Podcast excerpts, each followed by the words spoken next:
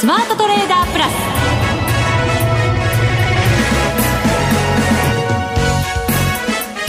全国のリスナーの皆さん、こんにちは、内田まさみです。この時間はザ・スマートトレーダープラスをお送りしていきます。この方をご紹介しましょう。国際テクニカルアナリスト、福永博之さんです。こんにちは、よろしくお願いします。よろしくお願いします。さて、日経平均株価大引け、小幅ですが続伸となりました。55円17銭高、27,402 円飛び5銭となっています。そうですね、日経平均の方は小幅続伸なんですけども、実はトピックスはなんと4日続落なんですよね。全然違いますよね、雰囲気がね。そうですね。でまた今日に関してはもう皆さん朝からもうラジオ日記を聞きの方は何度も耳に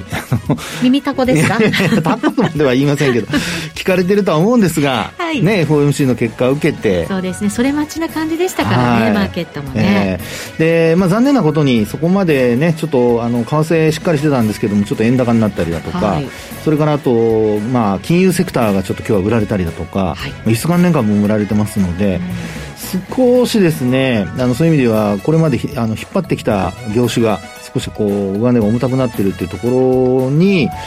これが続くのかどうかっていうのがちょっと気になるところではありますね。どうなんでしょうね。ほぼ予想通りの内容ということで、はい、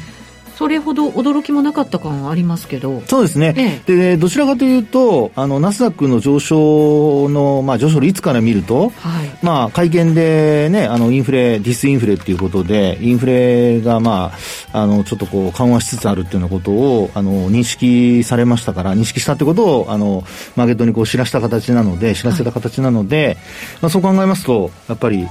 逆に言うとちょっと緩和的だったんじゃないかなっていう、ハト派的だったんじゃないかなっていうね、逆にそっちの方がちょっと私はびっくりしましたけどもね。ハト派に転じた的な、タイトルを書く報道もありました。そうですよね、はい、ですからよく言われるピボットっていうね、それがピボットっていうのが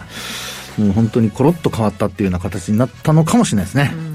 そうなると相場、これからどうなっていくのか、はい、気になるところではありますので、福永さんにはたっぷり前半で株式相場の行方を教えていただければなと思います、はい、さあそして後半ですが、今日はですね、ゲストお二方いらっしゃいます、教えてなんで黙ってるんですかおーとかなんかとか言われておーって言ったんですけどそうですか、失礼しましたお一人目、マネックス証券マネックスユニバーシティ和田真奈美さん、はい、登場でございます。お久しぶりでございますよね。2回目ですよね、はい、はい、そしてですね、後半はマネックス証券チーフ FX コンサルタント兼マネックスユニバーシティ FX 学長の吉田久さんご登場でございます、はいはい、為替の動きもね、ちょっと変わったかもしれないませんので、この先の行方しっかりと分析していただこうと思います。今日は盛りだくさんでございますね。盛りだくさんです、はい、テンポよく進めていきますよ。そうですね、はい、それでは最後まで番組にお付き合いください。この番組はマネックス証券の提供でお送りします。スマートトレーダー計画、よーいドン。さあそれでは早速福永さんに足元の株式相場振り返っていただきます。日経平均、先ほどもお伝えした通り小幅続伸ですが、はい、トピックスに関しては続落続いています。そうです。で短期的なトレンドを教えてくれる5日移動平均線の向きだとか、あと株価の位置関係を見ますと、はい、残念なことにやっぱりトピックスの方は、昨日も5日線、一昨日から下回ってるんですけども、火曜日からですね。でそこから今日まで3日連続で5日線を下回って、5日線も下向きに転じてしまっていると。そうですね、はい、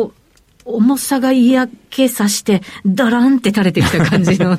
そうですね。ありますよね。期間は短いですけど、こういう形になるとソーサートップのような、ちょっとそんな印象も受けるという感じですかね。これもうちょっと調整するとか、そういう形になってたりするんですか？そうですね。反発がやっぱり値幅を伴う反発が出て、それであと5日線が上向きにならないと、やっぱりどうしても上値が重たいっていうのは続く形になりますから、大きく下げなくても、よく言うその日柄調整っていうんですか、それで5日線が上向きになるまでちょっと時間がかかるかなという、下げなければですけどね、はい、で一方で下げてくるとやっぱり200日線だとか75日線のところにですね、タッチするとか接近するっていうことが考えられますので、はい、ちょっとやっぱり先ほどもお話したように金融セクターまあ、これまで特に銀行株の上昇がトピックスを支えてきたりだとか。高値更新してましたからね。はい。昨年来高値をね、更新したりだとか。で、あと、まあ、一部の銀行はもう、メガバンクの中で決算発表を、すでに発表している会社もありますので、はい、まあ、そうなると、まあ、決算発表を受けて、今のような形になっているとすれば、やっぱりこれからその決算発表で、まあ、プラスのサプライズっていうのが、まあ、基本的にはないということを考えないといけないので、はい、まあ、よく言うその織り込み済みですよね。そうですね。はい、しかも、期待ですからね、今のところね、まだね、株価が上がってきたのも。で、まあ、PR も前回、番組の中でも、前回というか、まあ、だいぶ前にお話したような気がするんですけど、銀行株が上がっている中で、PR っていうのが、やっぱり結構、まあ、日経平均と同じぐらいまで上昇してきてはいるんですよね。はい。ですから、決算発表を受けて、その割安感がなくなってきたとなると、余計にやっぱり利益確定売りが出やすくなると思いますから、まあ、金融セクターに関しては、やはり金利の、低下傾向が、あるいはまあ、上昇しないで横ばいなんてことになってくると、まあ、さっきの内田さんの話のように、金利上昇期待でですね、まあ、業績も良くなるんじゃないかという見方は、まあ、若干後退する可能性がありますから、はい、その理由で買われていた業種、まあ、特にあと損保だとか、まあ、そういうところもですね、利益確定入りに押されるっていうことが考えられますので、まあ、押し目買い、あるいはリバウンド狙いの買いっていうのもちょっと慎重に行った方がいいのかなというふうには思われますけどね。そうですね。決算発表を見てると、やっぱりそのハイテク輸出関連のところっていうのはなかなかやっぱり厳しいものもあって、下方修正発表してくるところも結構目立つ中、はい、内需、まあ、銀行であるとか、まあ、小売りであるとか、この辺がね、支えてるっていう感じがありましたからね。そうですよね。ですから、まあ、そこらあたりが、まあ、ちょっとこう、値上げで、売り上げが上がるとか、まあ、そういうプラスの面を意識しているっていうマーケットはまだ続いているとは思うんですけど、はい、まあ、やはり、まあ、インフレの、日本もですね、インフレに向かっていくとか、そういうことで金利が上昇するっていう形で見ていた分に関しては、まあ、若干、今日の動き、それからあとこれまでも日銀の黒田総裁がそういう形でいろいろ否定されてますから、はい、まあ、次の人事ですね。次の総裁がどういう形に、方になるのか、によってですね、やっぱりそのあたりも、まあ、きちんと方向性を確認しないといけないと。そうですね。2月の10日にも人事がということなので、はい、もうそろそろいろんなね、話が。ですね。はい、出てきてもおかしくないですよ。はい。まあ、ですから、万が一とは変ですけども、これから、緩和続けるっていう方がなったとすると、まあ、やっぱり、売りの、まあ、一つ材料になってしまうと思いますから、まあ、そういう意味では、金融政策の、影響っていうのがですね、まあ、金利上昇期待で上がったセクターにとっては、やっぱりちょっと、プラスにもマイナスにもなるということで注意しておきたいなというところでしょうね。そうですね。その一方で、この日経平均のチャートって、はい、どういうふうに、ずっと横じゃないですか。まあ、本当そうですね。横で綺麗にちっちゃい、はい、陰線だか陽線だかよくわかんないのが並んでますよ。一応陰線なんですけどね。そうです、はい。なんかちっちゃすぎてよくわかんないな、みたいな足ですけど。そうですね。で、また今日はですね、一応、まあ、NASDAQ がアメリカのNASDAQ の上昇が一つは支えかもしれないですね。いやー、2% も上がりました。はい。で、電気機器のセクターが今日業種別では、値上がり率トップなんですよ。はい。で、日経平均はですね、5日移動平均線の上を維持して終えているという状況ですので。これちゃんと維持してるんですね。そうなんですよね。ギリギリですけど。ギリギリ、はい、昨日下回ってたんですけどね。今日上回ってるっていう状況なので、はい、まあ、全体を見たときにやっぱり日経平均がなんとか、まあ、5日線上を維持できるかどうか。ですから、これまではトピックスが頑張ってた。で、ここに来て、先ほどお話したような理由から、日経平均の方に今度また、バトンが渡されたということなので、まあ、両方本当はまあしっかり上がってくれるのが一番いいんですけど、ちょっとそのあたり日経平均が踏ん張れるかどうかっていうのがポイントになってくるということでしょうかね。先週番組が終わった後ね、リスナーの方からツイッターにコメントをいただきまして、福永さんが強気だと珍しく。強気とかってまあどうなんでしょうね。今週はちょっと一点なんかあれですね、なんか。ちょっと上値が重たいですよね。ね、様子見ムードになっちゃいますね、福永さんも。イベント通過でね、もうちょっとこう気持ちよくスカッといくかと思いきや、あれだけさっきもお話したようにちょっとハト派的な発言をしているにもかかわらず、あんまり株価が冴えないので。そうですね。はい、まあ、まだ ECB、BOE もあったり、はい、週末には雇用統計の発表も控えてたりということなので、まあ、イベント続きますから、どうなんでしょうね、動きにくいっていうのもあるのかもしれませんけど。そうですね、まあでも強気の時にはそれも全部先取りしてガンガン動いていくので、一つだけポイントとしてはパラボリックが接近してきているんですよ、ローソク足に。あららららら。なのでパラボリック引転しちゃうと、これまで要点の期間長い分、またちょっと引転の期間に入る可能性がありますから、そこだけは伸び悩んで横ばいでいって下落ってなった時には注意をしていただきたいと思います。福永さんも引転しちゃいますねまあ私はいつもニュートラルですよ中立ですからね。はいそうですよね。もういい時でも石橋叩きますから叩かない時はあるんですか？ないですねそうなんです。わかりました、はい。ここまではスマートトレーダー計画用意ドンでした。続いてはマネックス証券からのお知らせです。人生100年時代という言葉を聞いたことはありますか？超高齢社会に突入している日本では、一人一人が資産運用で老後に備えることが必要と言われています。そこでマネックス証券では、資産形成を始める前に、金融資産について理解を深めていただくために、マネユニアカデミーを開講しました。近年話題になっている、米国株と暗号資産、FX、そして日本株について、それぞれ包括的に学べる4コースをご用意。どちらのコースも体系的に学ぶことが可能で、初心者にもわかりやすい講座です。取引方法やリスク、情報収集のコツや最新の動向など、資産運用を始める前に知っておきたい内容を、教科書とウェブ動画を活用して、いつでもどこでも学ぶことができます。講師として、米国株コースは、マネックス証券チーフ外国株コンサルタント兼、マネックスユニバーシティシニアフェローの岡本平八郎。暗号資産コースでは、マネックスユニバーシティ暗号資産アナリストの松島正道。FX コースでは、マネックス証券チーフ FX コンサルタント兼、マネックスユニバーシティ FX 学長の吉田久志。日本株コースでは、マネックス証券専門役員チーフストラテジストの広木隆。その他、豪華講師陣が担当します。わからない点はメールで何度も質問することができ、サポート体制も充実。あらゆる情報から有効に活用できる知識を身につけませんか？マネユニアカデミーは有料の講座です。マネックス証券の講座をお持ちでなくてもお申し込みいただけます。まずは本講座を受講いただく前に、無料の体験講座で講義の進み方や雰囲気を体験してください。この機会にぜひ、マネユニアカデミーで検索。マネックス証券株式会社金融商品取引業者関東財務局長金商第165号ザ・スマートトレーダープラス、今週のハイライト。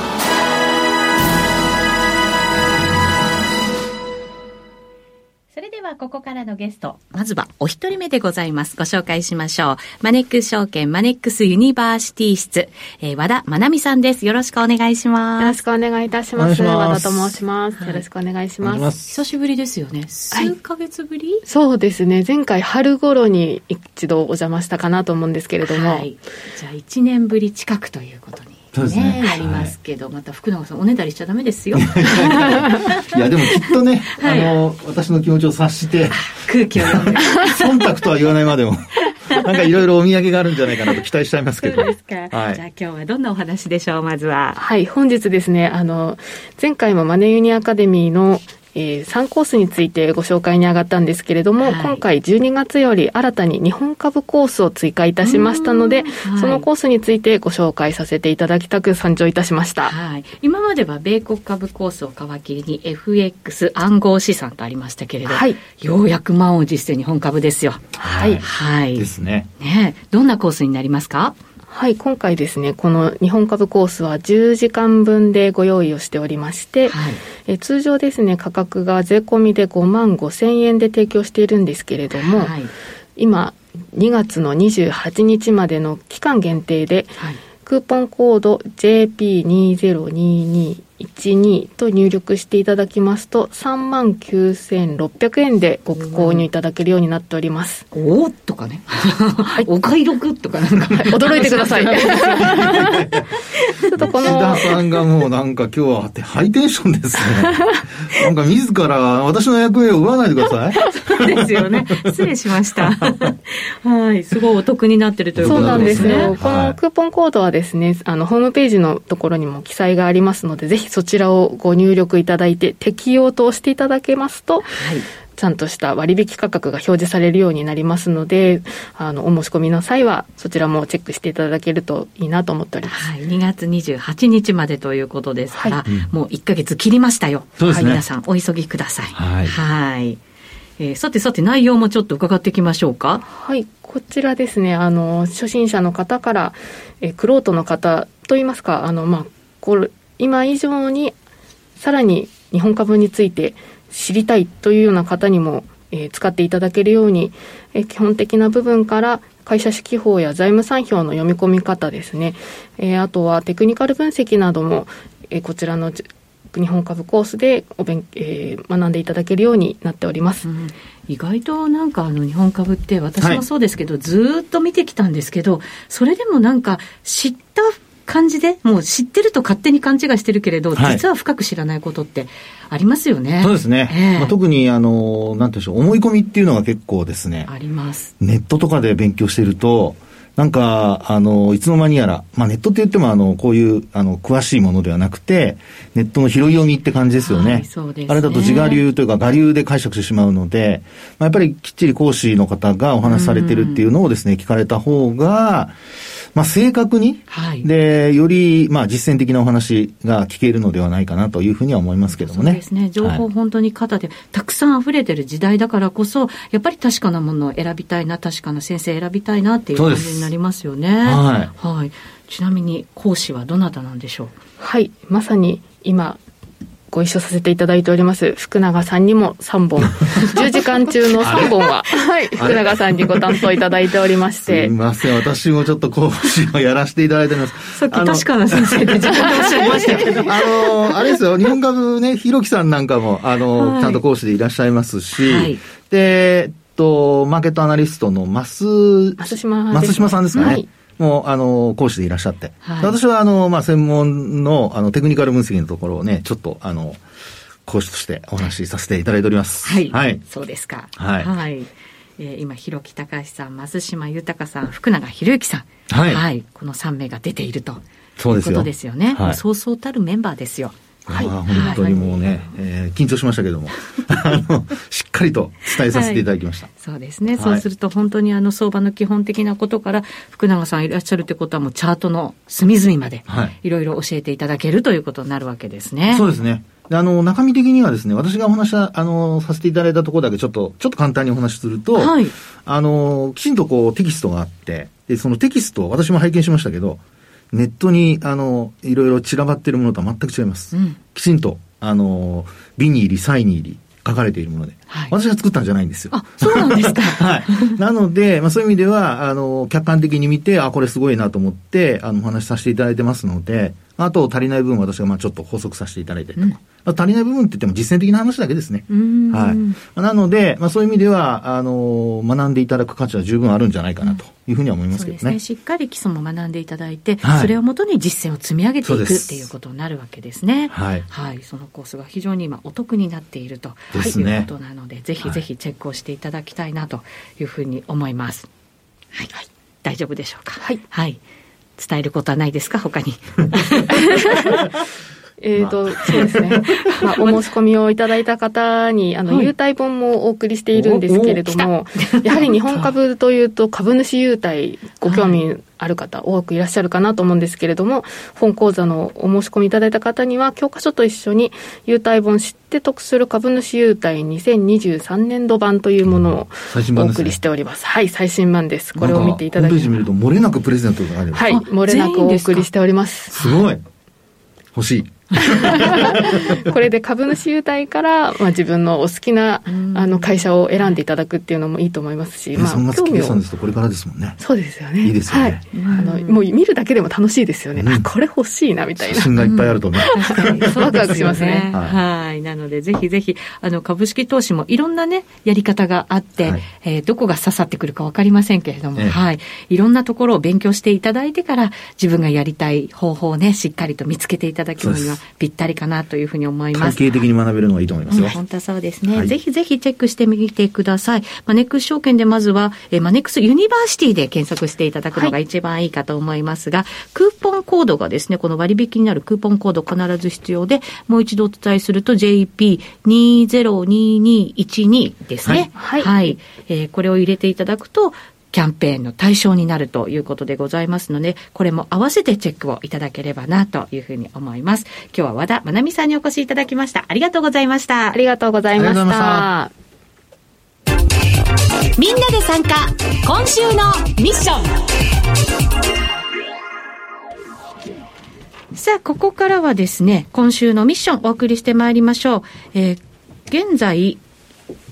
ドル円ですが128円61銭から62銭あたりでの取引ということになっています。今日は安いところ128円10銭台もあったということですね。為替の話分析していただきましょう。マネックス証券チーフ FX コンサルタント兼マネックスユニバーシティ FX 学長の吉田久さんです。よろしくお願いします。よろしくお願いします。お願いします。注目されていました FOMC も通過しました。はい、はい、どんなふうにご覧になりましたか。FOMC あれですよね、反応がなんかよくわからないなって。一番わからないのはなんか金利がすごい結構すごく下がったんですけれども、下がりましたね。パウエル議長なんかしきりにねあと2回は利上げしますよとか、うん、今の経済の見立て通りだったら今年は利下げしませんよとかなんか言ってんのに、はい、僕よく言いますけれどもアメリカの短期金利はその金融政策を織り込むので2年債利回りとかって下がってるわけですよ、はい、あと2回利上げしますって言ってるのに、うん、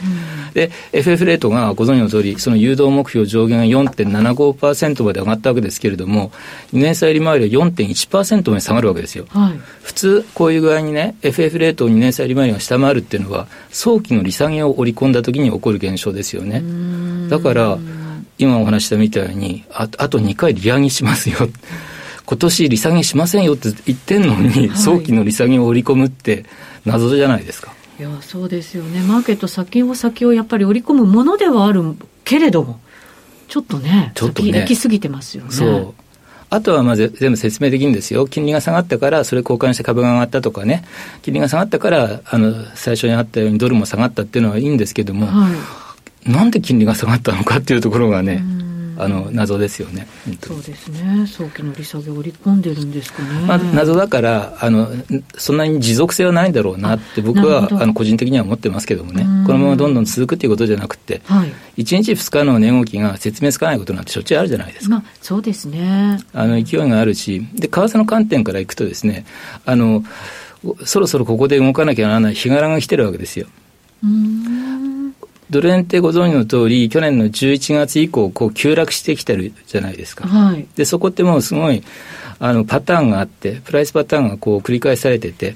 でそれってドルの安値をつけますそこから10から15営業日で安値を更新して一段安になります、はい、それをずっと繰り返してきてるんですよ。20日移動平均線を頭にしてずっとそこから押し返されてますよね。そうでこの間の安値って1月の16日につけてるので今週って、まあ、まさに10から15営業日経過しているタイミングになるわけですよ、うんはい、だからさっきお話したプライスパターンからすると安値をつけてから10から15営業日カレンダー的に言うと 2,3 週間揉むんだけれども、うん、揉んでエネルギーが溜めたところでまたこう下っ離れするということを繰り返してきたの で今週なんか典型的なその分かりやすい材料がねその昨日の FOMC もで、まあ、金曜日の雇用統計もいっぱいあるじゃないですか、はい、だからそれを口実にして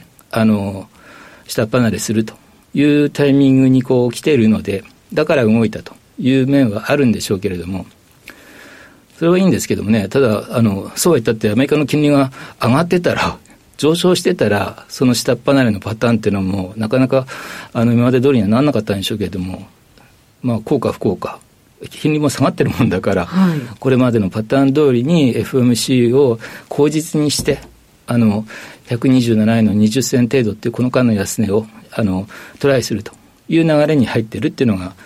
ここまでの動きですよね。うん、そうすると再びその安値を下回って今度節目となると126円台までいかないとないと思うんですけど、7円の20割れてね、6円で止まるってこともないと思うのでさらに下、普通はやっぱり125円目指す動きになるということなんでしょうけども、はい、ただですねその一方で